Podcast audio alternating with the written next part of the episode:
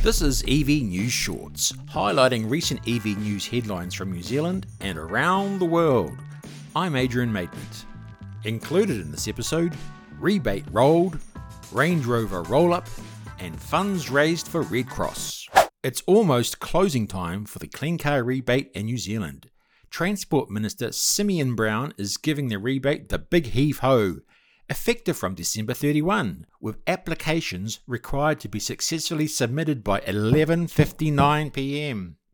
One month is being allowed for the payment of the rebates.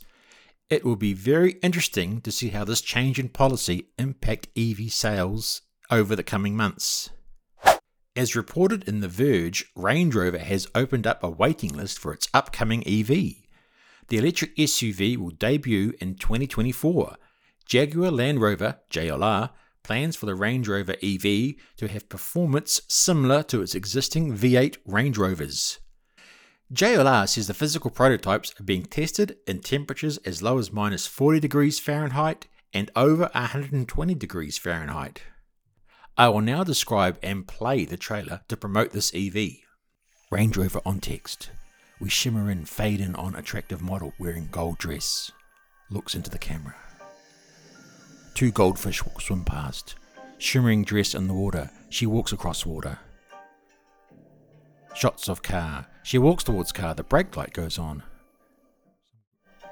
Reflection in car. She steps into the car.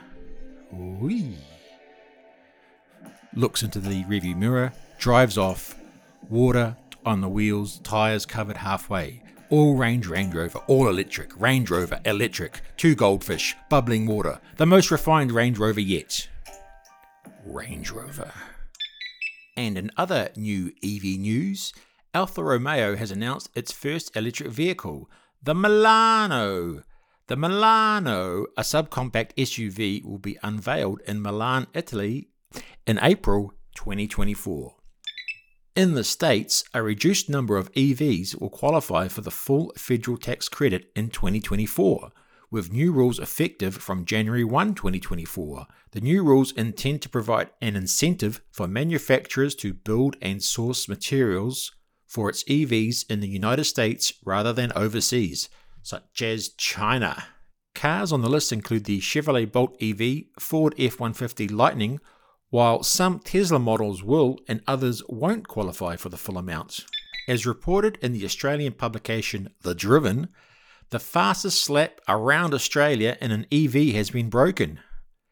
Harold Murphy covered the 13,554 kilometres in his Tesla Model Y in just 10 days.